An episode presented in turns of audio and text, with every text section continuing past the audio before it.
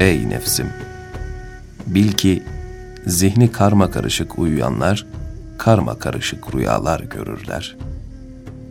Öyleyse tevbe etmiş bir şekilde tertemiz uyumalısın ki kalbin nurla açılsın. Gündüzünü boş işlerle geçiren kimse geceleyin de Allah'tan uzaklaşır. Allah'ın veli kullarından birini gördüğün zaman ona saygıda kusur etme. Yoksa onun hayır duasından mahrum olursun. Adem oğlu velayet katında nasıl edeplenirse yer ve gök de ona karşı öylece edeplenir. Dünyevi şeylerden dolayı üzülen kimse ise ondan daha akılsızdır. Dünyalığı elinden gitti diye üzülen kimsenin hali, yılana sokulmadığı için üzülen kimsenin haline benzer.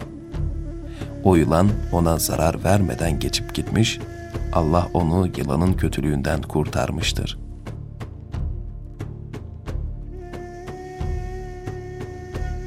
gerçekleşmesi şüpheli olan şeylerden dolayı tasalanıp da kesin olanlardan dolayı tasalanmaman akılsızlığından dolayıdır.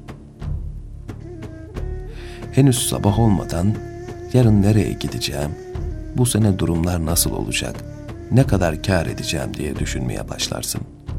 Oysa Allah'ın lütfu bilinmedik yerlerden ulaşır insana.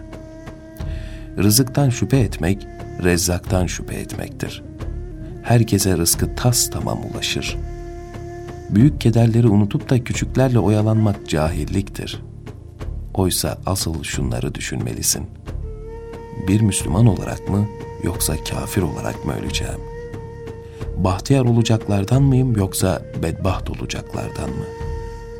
Amel defterim sağ elime mi verilecek yoksa sol elime mi?''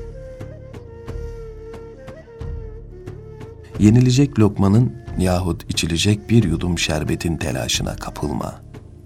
Bu mülkün sahibi seni çalıştırır da hiç karnını doyurmaz mı? Ziyafet sofrasında unutulacağını mı sanıyorsun? Şunu hiç unutma ki Allah'a en güzel kulluk ona güvenmektir.''